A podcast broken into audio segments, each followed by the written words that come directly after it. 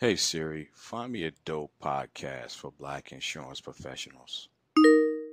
Connecting you to Soba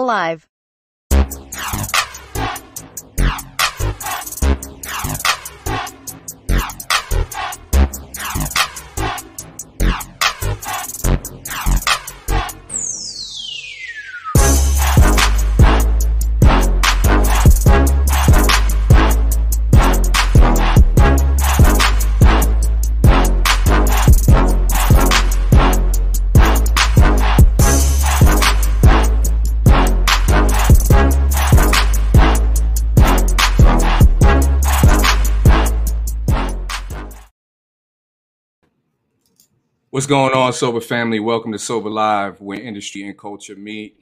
I am T Priest, the co-founder of SOBA and president of Noble. That throws me off, president of Noble. I got to get used to that. Hey, everybody, this is Che Norman. I am co founder of SOBA and also founder of the Bridge Financial Accountability Coaching Company. Good to be here again on this Monday evening.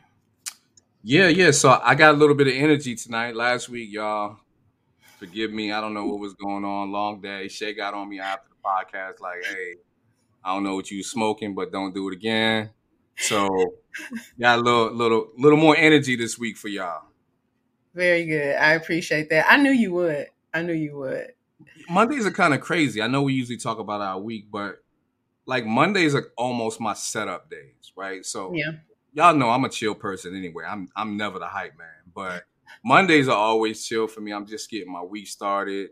You know, Tuesday, Wednesday, and Thursday I go hard. So by the time eight o'clock rolls around, if I haven't done much out of the house, it's hard to ramp up sometime Right. for for this.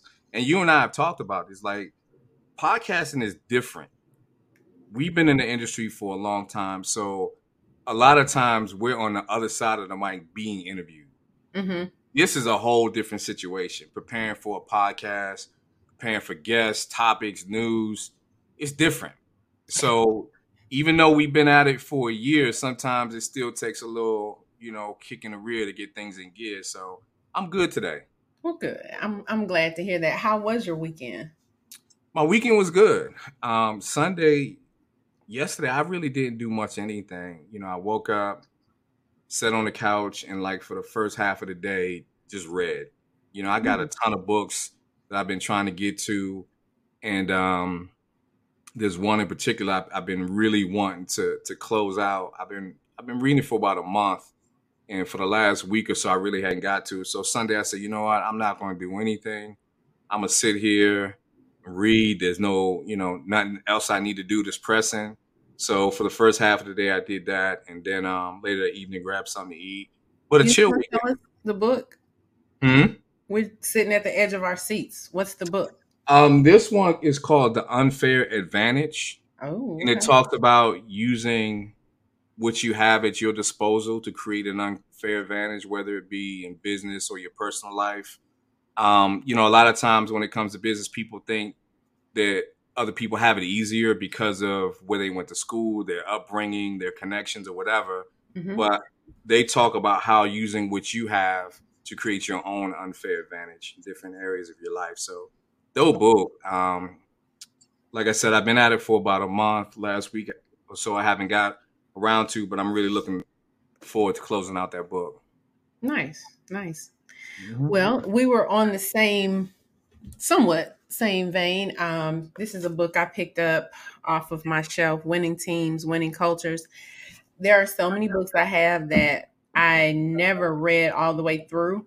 You know, I would just maybe skim through, look at the um, table of contents, maybe get into a topic I really wanted. So, this is a book I felt like um, when I first got it, it was something that I think everyone in leadership should have a few good books that they rely on and go back to. And this one, I am deciding to read it cover to cover. It was really nice reading this weekend and not watching as many videos, but I did that. Um, I my nephew, my youngest nephew, went to the prom Saturday. I was just, I was just, I was enamored. He looked so handsome and so Nice. grown up. So shout out to my nephew Anwar if he ever watches uh, our podcast. or listens. I kind of doubt it, but if he does, he'll know I had a great time watching him. Um, other than that, reading um, and doing my self care Sunday type of deal. So I'm ready to jump into some things. I know that um, Elon Musk was on everybody's mind and everybody's lips as far as his uh, takeover of Twitter. So, what do you think about that? Interesting. I, I didn't see this on the radar. Um, you know, I've heard some conversations, but since it's become like a mainstream topic, it, it seemed like it moved really quick. You know, people were talking about it, and then next thing you know, it was done. Um, when I heard about it initially, I'm like, nah, that's I don't I don't think that's gonna happen. And the way he positions himself, and like you say, it was almost like a, a takeover, a hostile takeover. He's like, I want it. I'm gonna get it, and he got it. So Elon I'm interested to see how what what changes with him now having ownership over Twitter. I don't use Twitter a ton. Um, you know, Twitter was a thing when when Trump was in office because that was his main way of communicating. But um, I'm interested to see how this plays out. Yeah, that's when I lost my interest in Twitter actually when Mm. Trump uh, came. But he does pledge to delete spam bots, and I'm just thinking, okay, so if he can do this on Twitter, can he come on my cell phone and Yeah. and get them to stop spamming me? But it'll be interesting. Um, I know we have an awesome guest today to share with the folks. So before we get to our guest, let's get a little bit of industry news out of the way.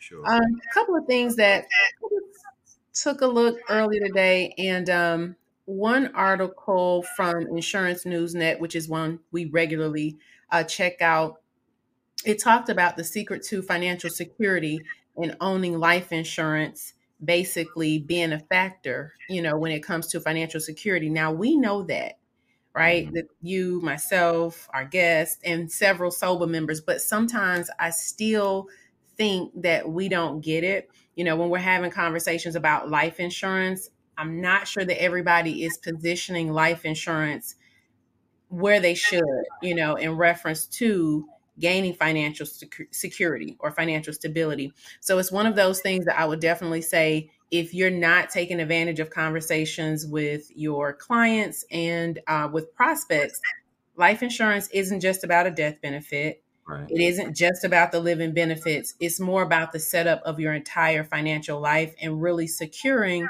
you know, what it is you build. So take that conversation a little bit different if you're not already. Absolutely. Um, I will say, I will, will read this. It says, life insurance key to financial security. Uh, financial insecurity transcends generation generations and is highest among whom? Gen X, 49%, followed by millennials at 44%, uh, Gen Z at 42%, and baby boomers at 33%. So Gen X, okay, let's let's get it together. Let's get it so together. wait, wait, real quick. You Mhm. said Gen X is the lowest financial insecurity is highest among among Gen X. X. And you we we talked about it. We know Mhm. it not only because we are Gen Xers. Well, me, I'm technically not, but I'll kick it with you. Um, 49%, heard. 49% of us are financially insecure. And that's the highest among millennials, Gen Z, baby boomers, and X. We're the highest, you know. Hmm, so. It is, but it's something that I knew already. Um, it's something we really got to tackle. And hopefully, this conversation tonight, you know, will actually shed some light and again make people think a new thought. Right. Right. Um, One more thought was interesting since we've been following these rate hikes when it comes to property and casualty. Allstate is set to increase uh, auto rates in 2022.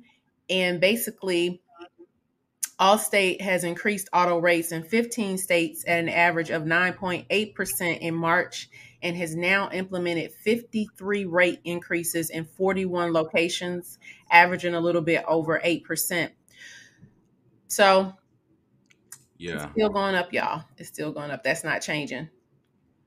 Yeah, auto rates are crazy right now. And I'll guess from uh what was it, three, four weeks ago, uh Janice Laws, who's running for commissioner, we definitely need to follow up on that conversation. We definitely need to follow. up. I mean that that's I, I really don't, don't understand the the hikes in the auto industry when it comes to insurance. And I know she mentioned something that there's nothing in place to um, limit how much these companies can increase the policies. So I'm very interested in, in having a follow up conversation with her about, you know, if she ends up winning this election, what's she going to do about that? Because that's that's Well, that's horrible. you know, and of course, it's regulated on the state level. She was speaking specifically in reference to our state of Georgia, Yeah. um, where I'm sure it's similar in most, um, Mhm. where really the players get to set the prices, right? Mhm. So as long as it's competitive, they can charge whatever they want.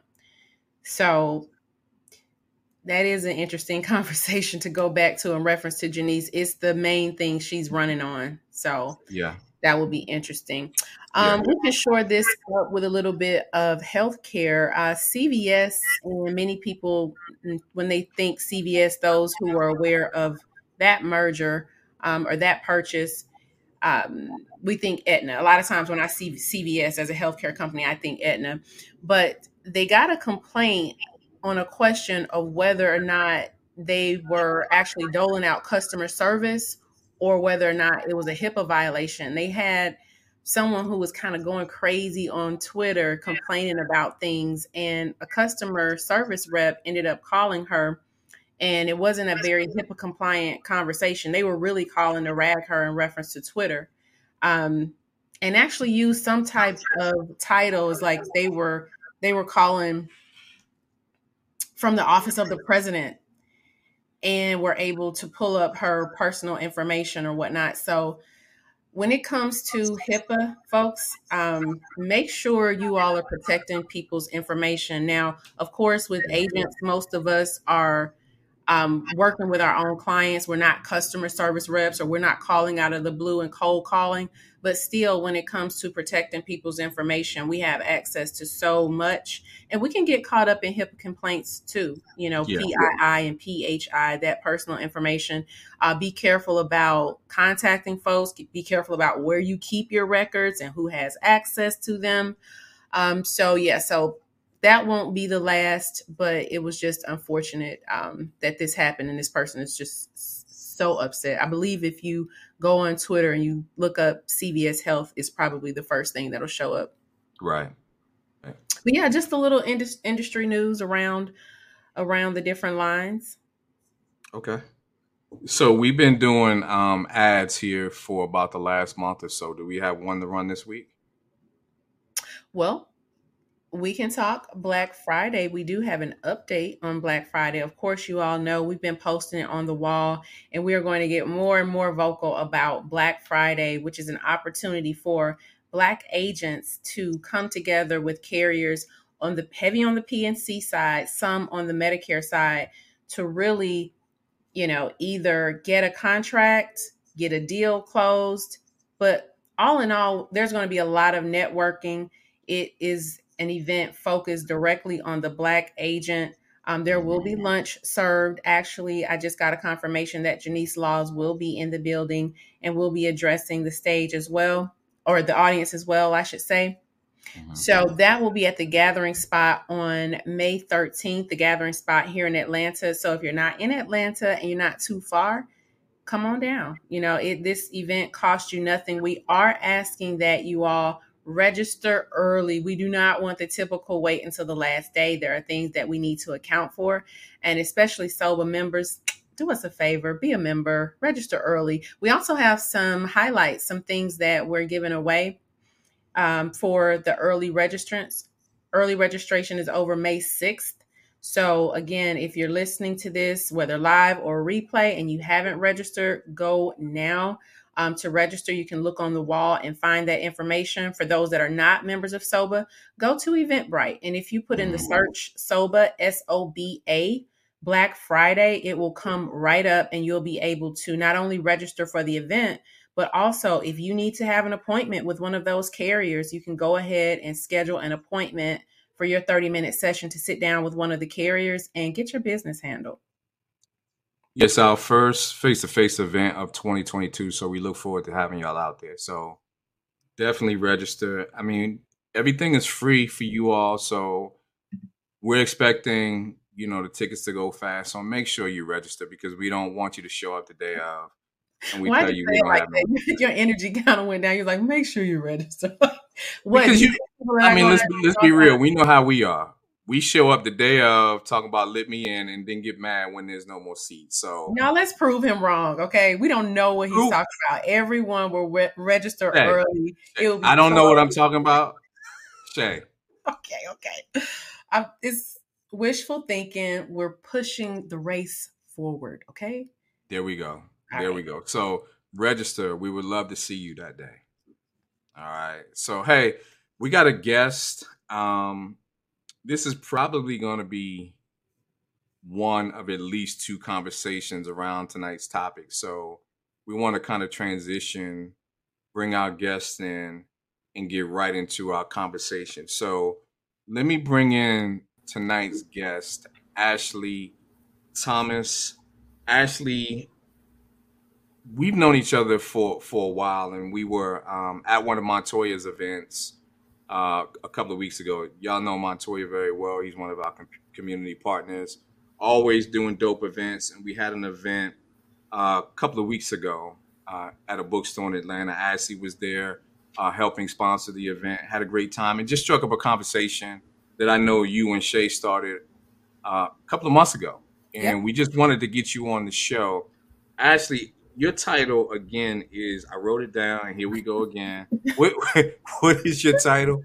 So I am a personal finance coach for my business. Okay. Yeah. So, actually go ahead and tell people a little bit about what you do. Now that we have your title out of the way, tell people what, what it is you really do.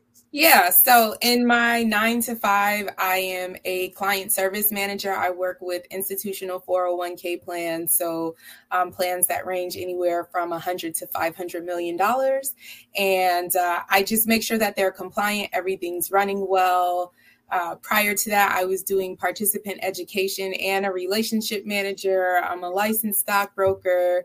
Um, and even before that, I was doing beneficiary services and operations. And then I started my own company, Making Money Matter, uh, as a personal finance coach. So I help people create budgets, get their finances together, target their money mindset. And I do that with a licensed therapist in the Atlanta area. Yeah. Nice. And and you, her, and Montoya have a dope show y'all do. It's twice a month, correct? Uh, it is once a month. It's the second Monday of every month. It's Making Money Matter Mondays. We have a conversation on topics going on in finance with our therapist on the line. And we just have a real conversation about these topics, um, how your emotions and mental health might impact your finances. That's dope. I like I that. I, love that. I love that angle. Yeah. I love that angle because that that's a part we don't talk about a lot. Exactly. Yeah. It- it- be very cold. hmm It, it goes unspoken, and like when you consider that we all have traumas, traumas and triggers and things that we have experienced throughout throughout our life, and it has continued beyond us, you know, from childhood into adulthood. It also impacts your money, right? If you're feeling a Mhm. certain way and you don't have awareness around your emotions, um, when you're feeling sad or frustrated, you might be looking to buy your next pair of shoes or your next watch or your next cell phone and your emotions and mental health definitely have an impact on the way that you spend your money. Right, right. And I know we're delinquent in our conversation. It was December, like early December. Yeah. As a matter of fact, I remember I was I was away on vacation. I'm Mhm. getting ready to go back, and I'm like, dang, I didn't talk to Ashley in like months. But the thing that sparked interest in you for me is when we were on another, we did another event. We were on a tour, um, ATL tours together, and when we stopped to shop, what's the name of the store we were in? You all in Ponce City Market, Oh, that was um, Village Marketplace. Yeah, Village Marketplace, Yeah. Village Retail, something like that. so there's a there's a spot you all where you can sit down and so after i shopped and i looked around a little bit and i was thinking okay i've, I've done enough and i didn't get a lot because i'm pretty responsible nowadays because i used to not be at all Yeah. um, which is why behavioral finance and how your traumas and how your life can really mold out who you are financially especially if you really don't take control. Yes. But Ashley was just sitting over on the couch and she was just, and she mentioned something about not purchasing anything or you know you you were being careful with your money or whatnot and i was like that is so responsible and so we started speaking and i found out that we were really connected in reference to the field that you're in uh, which Yes. mirrors a lot of what i've done. And so i just appreciate you finally making it here um, due to your conversation with tp but before we jump into the actual topic about um, the great wealth transfer what got you in the field that you're currently in? And and what got you to the point that you opened your own business So I have always been very weird and nerdy when it comes to personal finance. Uh, when I graduated college, I actually started doing taxes and I was doing budgets back then. Like, I was that person that was like, no, no, no, you got to put more money into your 401k to offset your taxes. Uh, and then I had a conversation conversation with a coworker and she was like you should be having these conversations with people like you should not just be here doing financial aid like you need to be out there talking to people i it never even crossed my mind as a possibility for something that I could do for work. And so I transitioned into participant education. So I traveled 95% of the time. I had a book of business of about 55 clients, and I was going on site with them, talking to their employees, getting them enrolled in the 401k, having conversations around Social Security. Um, what is their time horizon? What does retirement look like? And my personal journey with my company started because um, prior to going into participant education, I was at E Trade, I was doing trading, uh, and I, I woke up one day and I had like twenty one thousand dollars in credit card debt, and I had nothing to show for it, right? And and twenty one thousand dollars, like it is a large sum of money, but when you're talking about minimum payments where it's maybe a hundred dollars, seventy five dollars here, it doesn't really add up to you. And I, I totaled that money up and I was like, I don't even have control of my money. Like it's it's all minimum payments. And Right. so at that point, it was February 2015.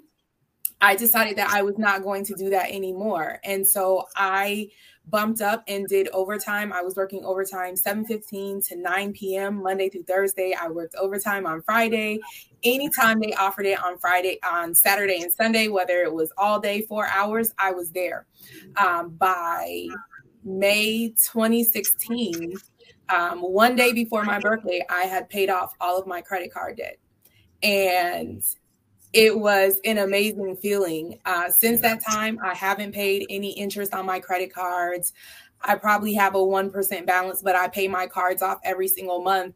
And I realized if I could do that, if I could grind and go that hard and get my credit card debt paid off, and now be in a position where my bills are paid up for the year, right? Like I have a one year emergency fund in addition to all of the other savings that I have. I have so much freedom and flexibility, even though I'm not where I want to be financially.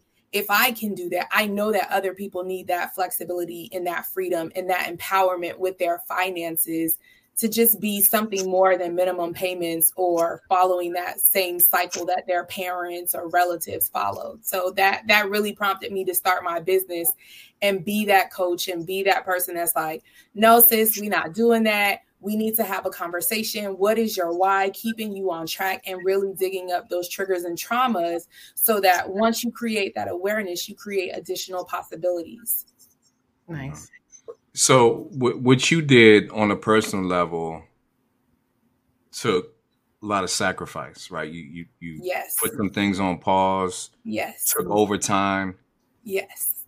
When you are talking to your average client and you suggest we may have to do something radical to get you to where you need to go, what is the the usual response? So most times people stop working with me, and it's because you're you're bringing something to their face where um, people know that it's a problem, but they've never gotten serious enough about it to do something with it. So when they're having a conversation with me, we're not just oh you know tell me your expenses because when what I try to tell people is like budgeting is very simple. It's just addition and subtraction. Either you have the money or you don't have the money. What really becomes the problem is what's driving the decisions behind how you're spending your money. So if you make enough money to cover your expenses, what's driving these purchases that are pushing you over that line. So most people will honestly just stop working with me once we get to the point where we're going through all of their expenses line by line. Because if you tell me, hey, I need your help, I don't have enough money to be upfront and honest with me about what's happening. And a lot of that honesty and holding the mirror to their face is very scary. So a lot of people are very hesitant to move forward. The people that do, um, there are tears.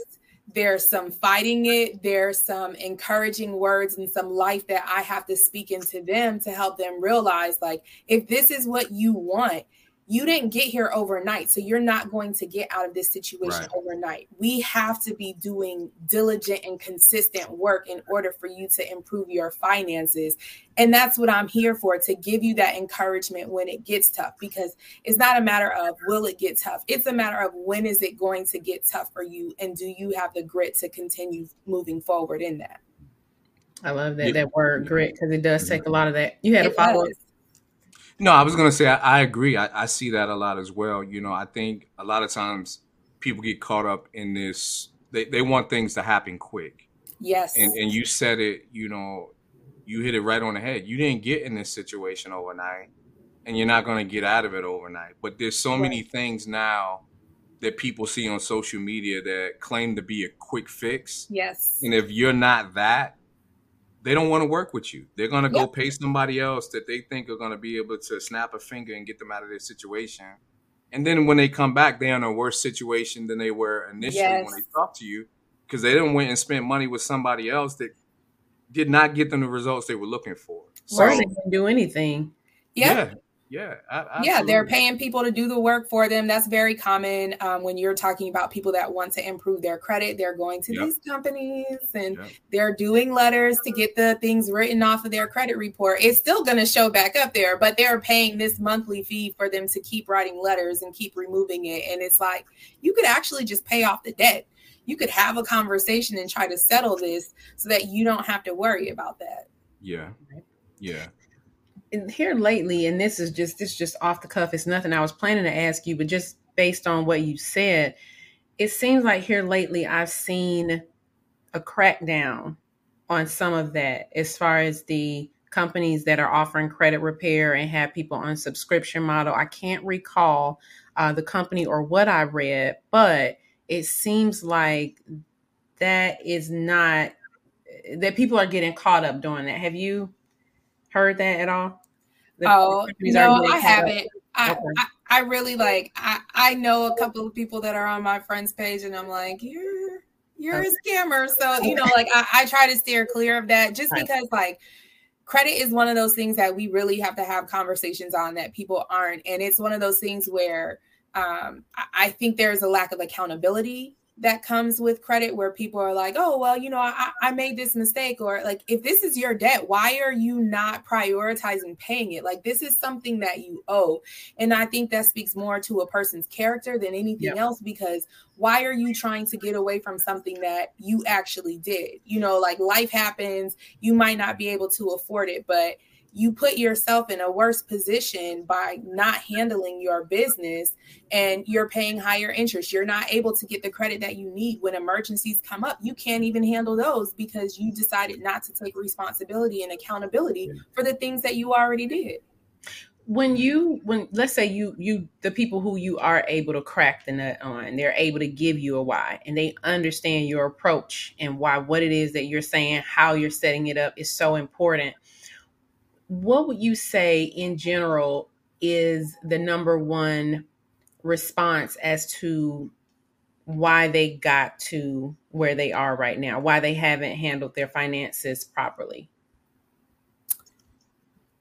So, a lot of it is this shame and this fear. There's a lot of comparison that comes in when you talk about finance. I should know better. Um, I, there are so many things that I wish I had done differently with my money. Um, a, a, lot of it comes back to childhood. You know, I had one client like her parents were hoarders. And so that automatically put her in a scarcity mindset of what if I can't get these things in the future? Uh, and and on the opposite side of that, right, I have another client, her parents were hoarders, and she was like, Well, I'm gonna spend like I want to because I don't know what's going to happen in the future. I don't want to get to that point. So let me just enjoy things as they are. And so a lot of it becomes again that that shame that guilt that embarrassment for poor decisions that they made in the past or even things where they can kind of tie it to childhood or um, maybe it was they wanted things when they were younger. They never had the money. They never had the opportunity. So now it's that treat yourself mentality and they're mm-hmm. trying to do the things that they want now. I'm an adult. I should be able to enjoy my money. Right right got it. That that sounds very familiar. Because I, I, was not like you. I, I was i was not out of college doing taxes and budgeting. I was trying to spend every dollar i got my hand on until i literally i still can recall when i came in one day and i had these bags and i was like i was like this high at the store and then i got home with these bags and i was like Ugh, it, it just didn't feel good. Yep. and i can still remember feeling like you know what? If i don't stop and learn how money really works um and and the, like i said the behavioral part of it right. and i'm going to be in trouble. Um so it's just it's interesting to me and when i think generationally so our grandparents didn't want to owe anybody anything yep. right? Um our parents i would say oh and i can speak for myself but then too also being in the field those baby boomers, many of them, because they were able to earn a little bit more and understood a little bit more, at least many of them had their credit, at least their credit yeah. in order. But when it comes to Gen X, it's like it, it almost feels like we we don't understand like something switched and it's almost like we don't understand again 49 so 50% of us gen xers are financially insecure. We're also a sandwich generation, meaning we're taking care of parents, we're taking care of children. So, with all of that being said, what do you? And I'm asking both of you, what what happened? What snapped between understanding credit, you know, like I said, not wanting to owe anybody, and then Gen X is just like giving everybody our money. I mean, yeah. I mean, I don't. I don't have like a a studied answer for this. I'm just going off of you know my personal experience. Mm-hmm. When I was growing up, we were dubbed the generation as babies having babies, right? So I know, you know, my mother was a single mom and she she worked. I mean, she worked hard and she was so focused on making sure we were taken care of, there was never really time to have a conversation about how not to be in this situation. Right. So, you know, she worked hard, she put food on the table, clothes on our back, gave us the best opportunity she could. But because she was so engrossed in providing, there was never really a conversation on this is how you don't get into that situation and even you know looking back at my grandmother i don't see her have having have had conversations with my mother to show her how not to get into that situation. So you know it, it's one of those situations where you know what you're taught and your environment growing up when it comes to these conversations is very important. Grew up in inner city schools. Financial literacy wasn't a thing you know um, it just wasn't something we were exposed to. And, you know, I, I look at generations now where, you know, you can find anything on the internet. And even now, you know, finance is, is, is a sexy thing to talk about. You know, you see kids in high school talking about investing in NFTs and, and crypto and all this stuff. So I think the exposure now is a lot different from the things that I, in most of my generation, was exposed to when we were growing Ashley, what do you think?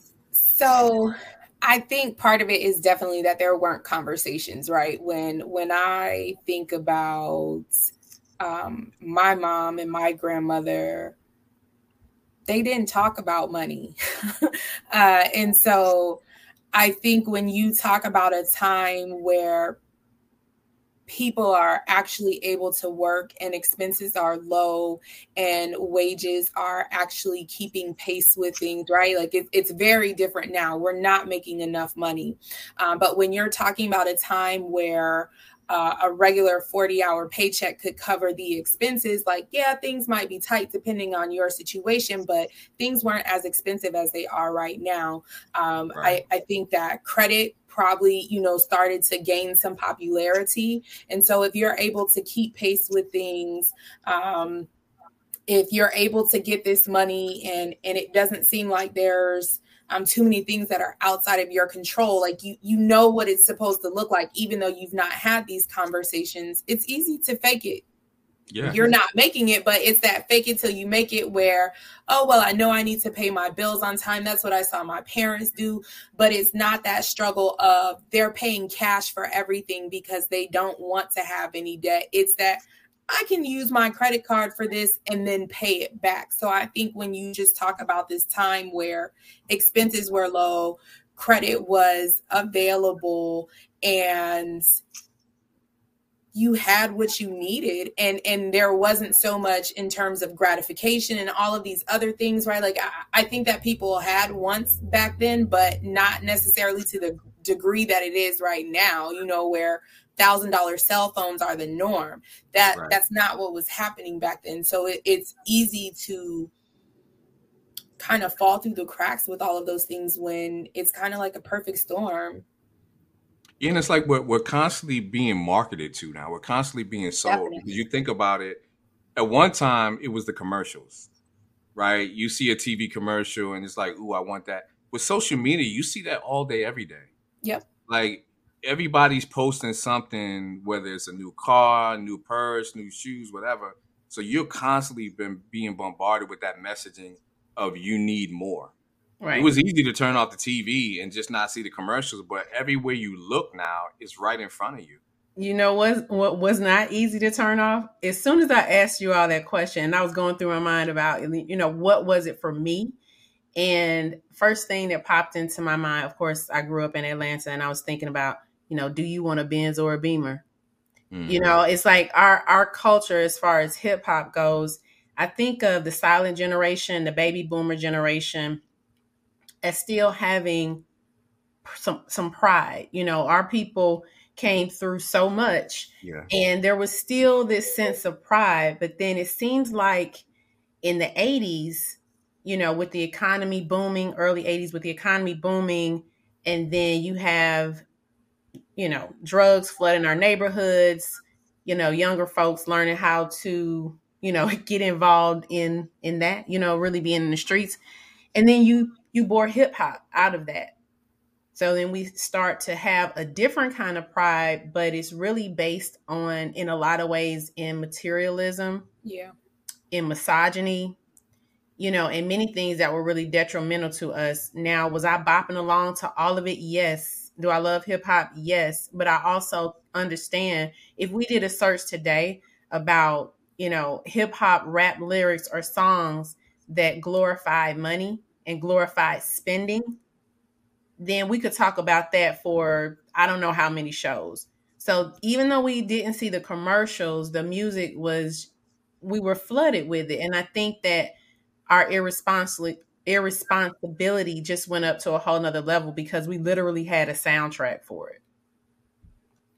Yeah, that's I, I can see that.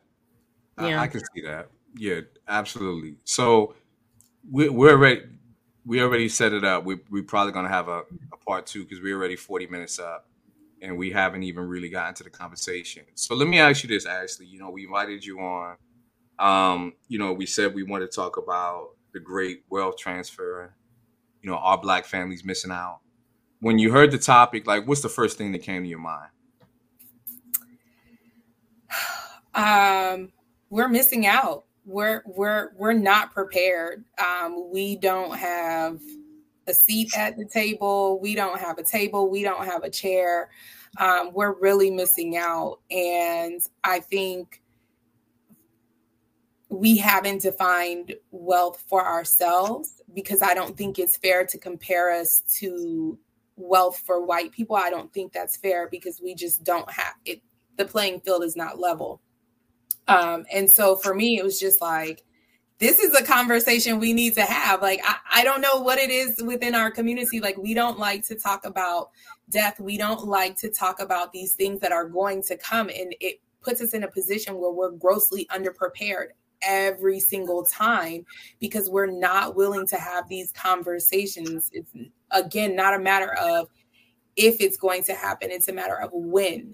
And so if we're not having these conversations and we're not preparing every single time, we are continuing this generational trauma around money.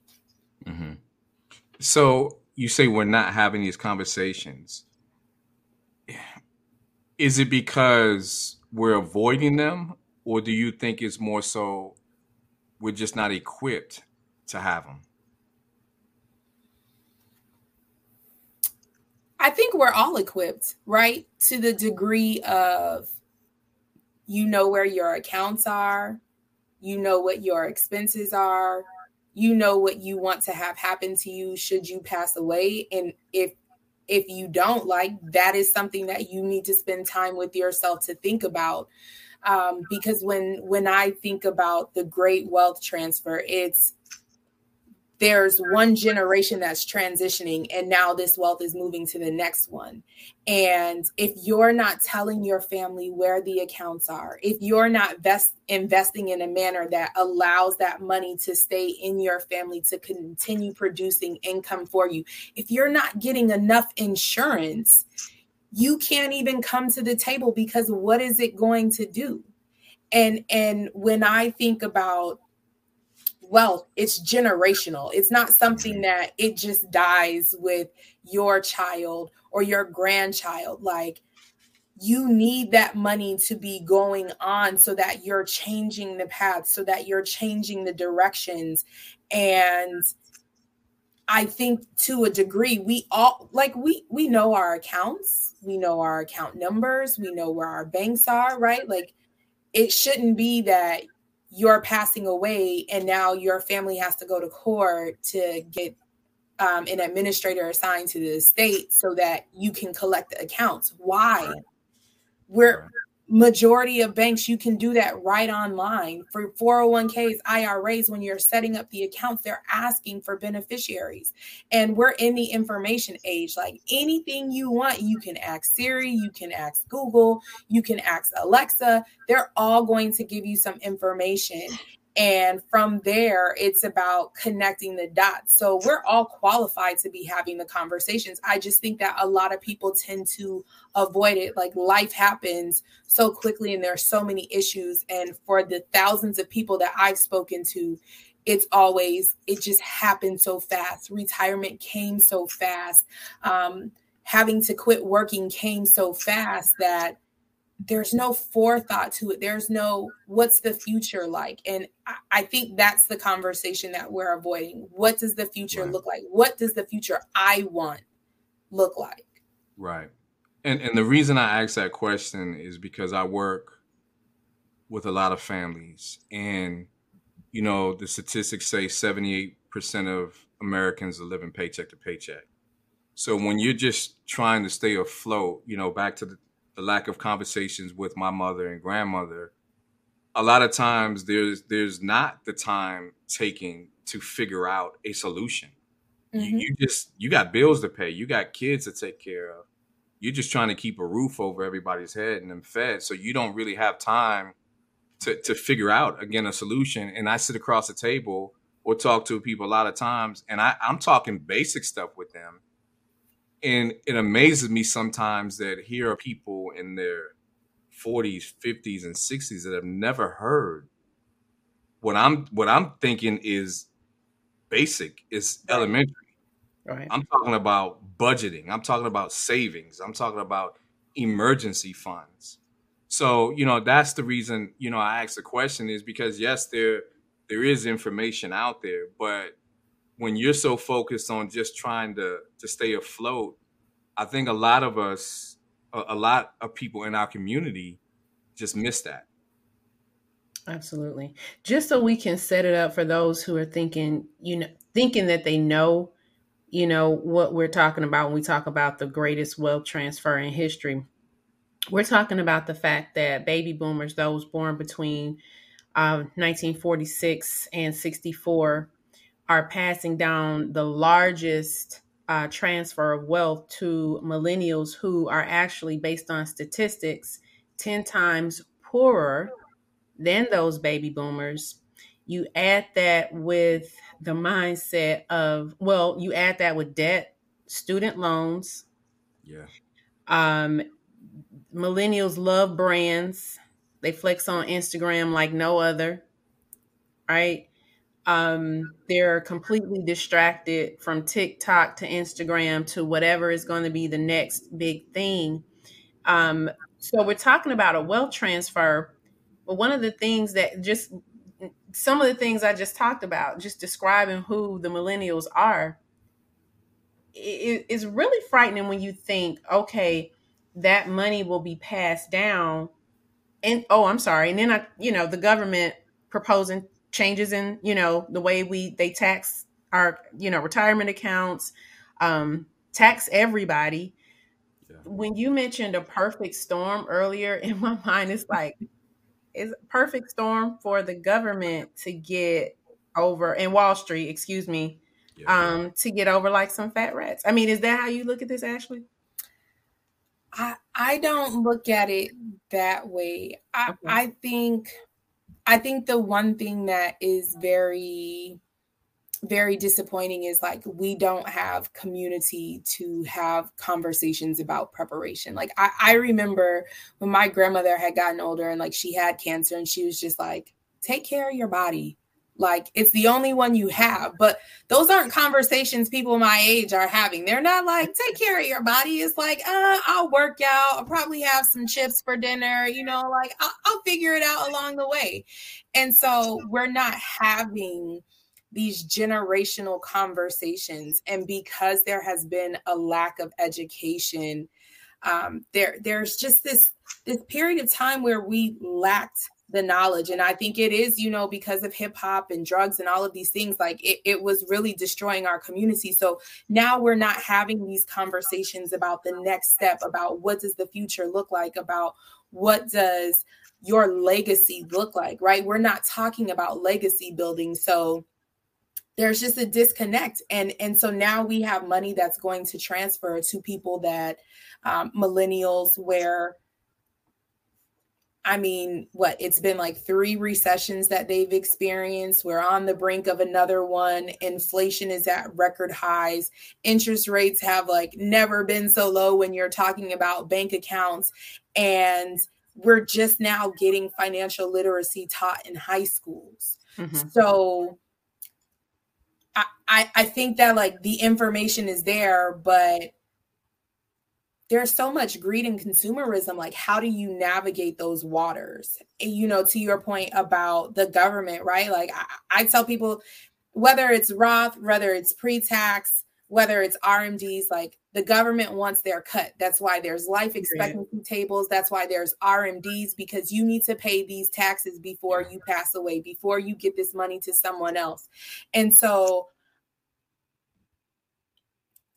it scares me that there is no concept of the future. I can't tell you mm. how many people I know that are just like, oh, well, you know, like I'll, I'll start saving in a couple of years. Social Security is not going to be around by the time I retire. And I'm like, that might very well be the case. But what if, surprise, you know, like your 401k is still here, that that pension is still here, and you've spent all of this time you know, thinking that it wasn't going to happen. And now you get to your 50s and you're now trying to push, push, push and do all of these things. And you can't do it financially. You cannot do it because you've overextended yourself for your entire life. For your entire life. Oh my God. That just sounds like a horror story and, and it's real. You just reminded me of someone i remember when i was practicing. Of course i'm managing insurance agents now so i'm not practicing but i can remember a family friend and i don't know how many times i've told this story but it like it it hit me so many different ways but he walked into my office in his early 50s and yes he had he owned his own cleaning service but he also didn't do a lot of work right? Mm-hmm. um he walked into the office and he told me he was ready for his retirement plan. And I and I said, "You're ready for your retirement plan?" Like that face. But it's a family friend and you know, I was it was I was like a deer in headlights. Oh my god, this guy really thought that someone else it was someone else's responsibility to make sure that he was going to be out be able to live out the rest of his years financially secure. Um, it was a very tough conversation. We had some follow ups, and although he never became a client, he really didn't have anything for me to work with. But we did at least carve out some ways in which he needed to increase his business and started saving. But I promise you, Ashley, that face, I was like, I, I, I didn't know what to do those those conversations are heartbreaking because i think people get so used to hearing retirement so much that they don't realize that responsibility falls on them now. We're done with pensions. There are some companies that do have pensions but you have to be there long enough to vest. And with how the workforce is right now most people won't be there to vest. And a lot of these pensions are struggling to meet their obligations. So retirement is 100% on your back. And I, it starts like a child coming out now going into the workforce at 18 should honestly be saving 15% of their income just so that they have enough money for retirement. And you don't have to increase that number. You just have to start with 15% and we're satisfied with just doing enough to get the match. That's not enough. Um, I, I, we had a conference one time at work and um, the presenter from vanguard i believe it was he said What's the most expensive purchase that you'll make in your life? Of course, everyone says a house, right? But like it's a fixed cost, it's going to go down. Retirement is the most expensive purchase of your life. You don't know what those expenses will be. You don't know if you're going to live 20, 30, 40 years beyond the point that you retire. And if you retire before Social Security, you're eligible to collect that. How do you bridge that gap? Yeah. You know, are you even prepared for that? Is your body going to allow you to keep working until you are retirement age? And, you know, what does longevity look like in your family? And so when you're not having those considerations and you're not thinking about retirement is my responsibility, be that savings, be that a 401k or an IRA, you're already at a disadvantage. And there are plenty of people that I talked to that were in the same boat where they're 55 oh, I have a hundred thousand in my account. I want to spend half of this to put my daughter through college. What? Why? You, you're what? not going to get that money back. I don't care how great you saved. Yeah. All it takes is one wrong fall. All it takes is one illness to put you in long term care, and yeah. you're done for. Right.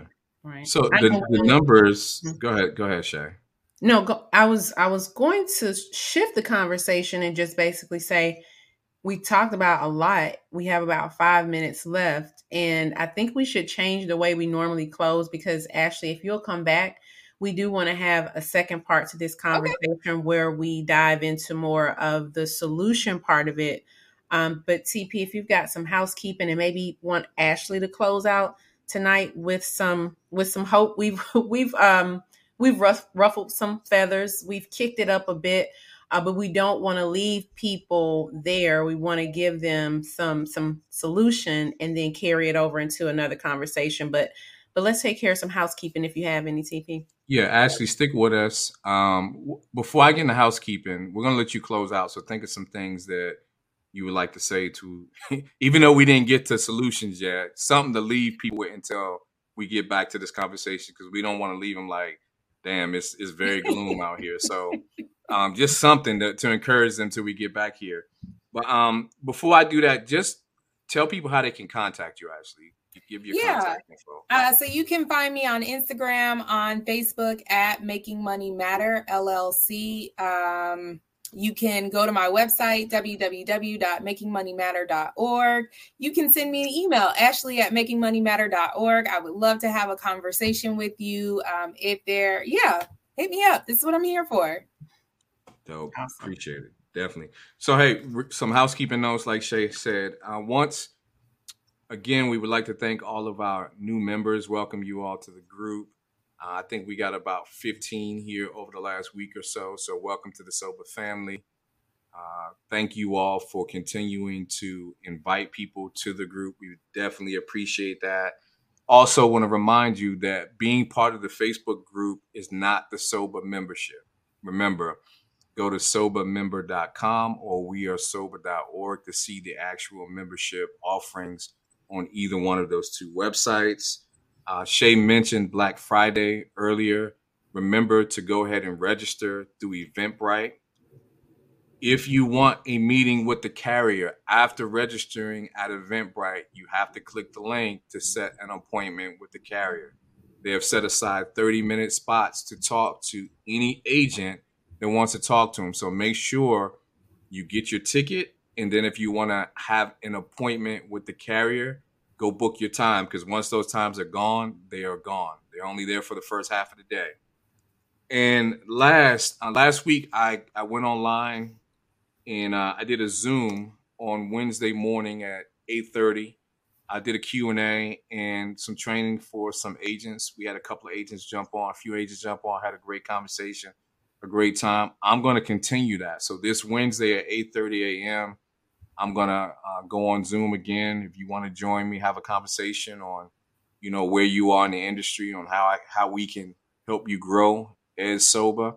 Uh, feel free to jump on. I will drop that link uh, in the group sometime tomorrow. So you know, if you're free Wednesday, eight thirty, jump on and let's have a conversation. And Che, now I'm going to get it back over to you because I know you have this rapid fire that you want to get here out at Ashley. I do. Um, so so we'll do a few rapid fire questions. This is the real talk part of our conversation, and then Ashley, we're just going to ask you to drop a gem or two and close us out. So, got a few questions. Number one, what is your favorite food? Seafood. Seafood. What's yeah. our favorite food? Seafood, not any particular, just all. Yeah, seafood. crab legs, lobster tail, shrimp, fried whiting, oysters, clams, um, kind of calamari. Seafood. Oh, seafood. Serious. Seafood. Okay. all right. What is your favorite thing to do to wind down? Probably put on some Netflix or um, put on one of my playlists on uh, Spotify and light some incense and just relax. Like no TV, no nothing, just relax. Love it. And last, how do you describe your blackness? Oh, that's a good question. I've never been asked that. Um,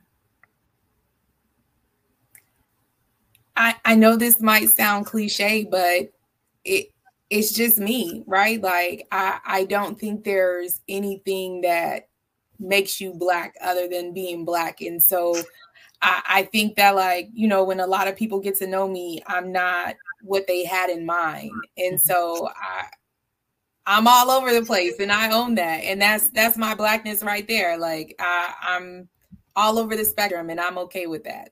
I love it. We're okay with it too. Thank you so much for joining Thank us. Uh, we can't wait to schedule the next one. But like we said, I normally close out with a with something to leave the audience with, and I would love for you to take that over and just drop us with a gem or two.